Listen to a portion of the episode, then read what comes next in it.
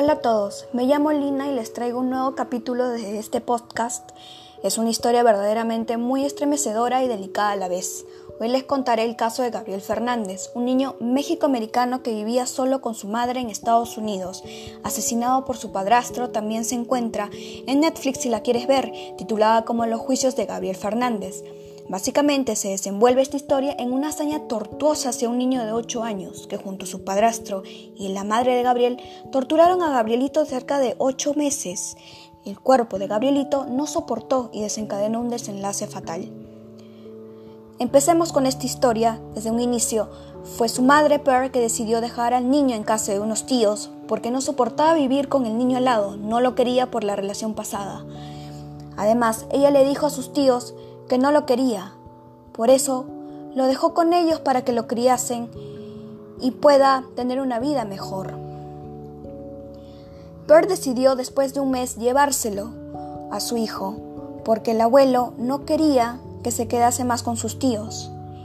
Entonces, vivió con ella y con el padrastro de Gabriel.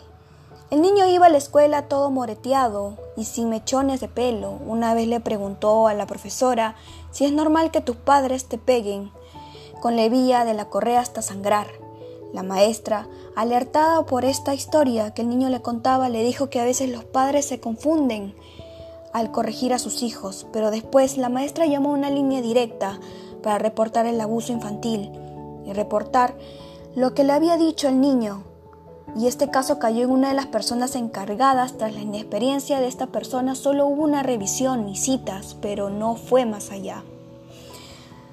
Los abusos a Gabriel no cesaron, fueron empeorando. Venían con costras en la cara, moretones por toda la boca y lesiones causadas por una pistola de aire comprimido. Agentes visitaron muchas veces la casa, pero sin respuesta, ya que lo escondían al niño. En este caso, anteriormente el niño declaró que había sido abusado sexualmente de forma oral por alguien de la familia, pero no se ahondó más en este en esta declaración del niño, con las complicaciones que se iban empeorando. Este caso, con las complicidades de Pearl y el padrastro obligaban al niño a meterse en un cajón de un metro, amordazado, atado y con grillete en los pies, lo golpeaban y así pasaría días de abuso donde Gabrielito pasaba las noches en ese cajón durmiendo y abusado. El fiscal, con el apoyo de la policía, encontraron un bate con el que Perk golpeó a su hijo en la boca. A consecuencia le sacó dos dientes. Su deceso fue totalmente dramático. Fue cuando el padrastro le dio la última golpiza, pero esta vez Gabriel no respondió. Inconscientemente se cayó y no despertó más. Tirado en el suelo, la madre llamó a emergencias diciendo que el niño se cayó que fue casualidad.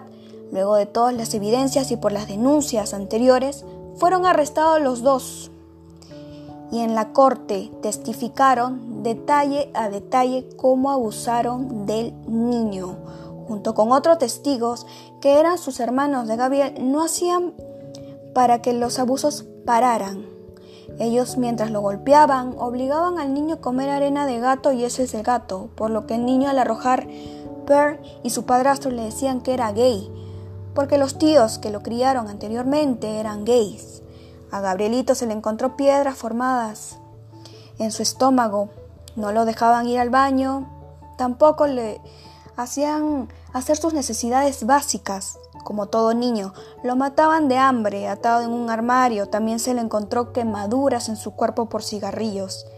Finalmente su cuerpito no aguantó y murió a los dos días de ser internado por muerte cerebral. Pearl, su madre sentenciada a cadena perpetua y el padrastro a pena de muerte esperando su ejecución frente a los ojos de la familia de Gabrielito. Finalmente Gabriel vive en paz. Era un niño amoroso que le decía a su madre que la amaba. Gabriel murió sin rencores porque así es un corazón de todos los niños. Hemos llegado al final de esta historia. Solo queda crear conciencia en todos ustedes que tienen una familia, que los aman y son privilegiados. No todos los niños corren con la misma suerte en este mundo. Le hablo Lina y le espero con otro episodio más aquí en Zona Oscura.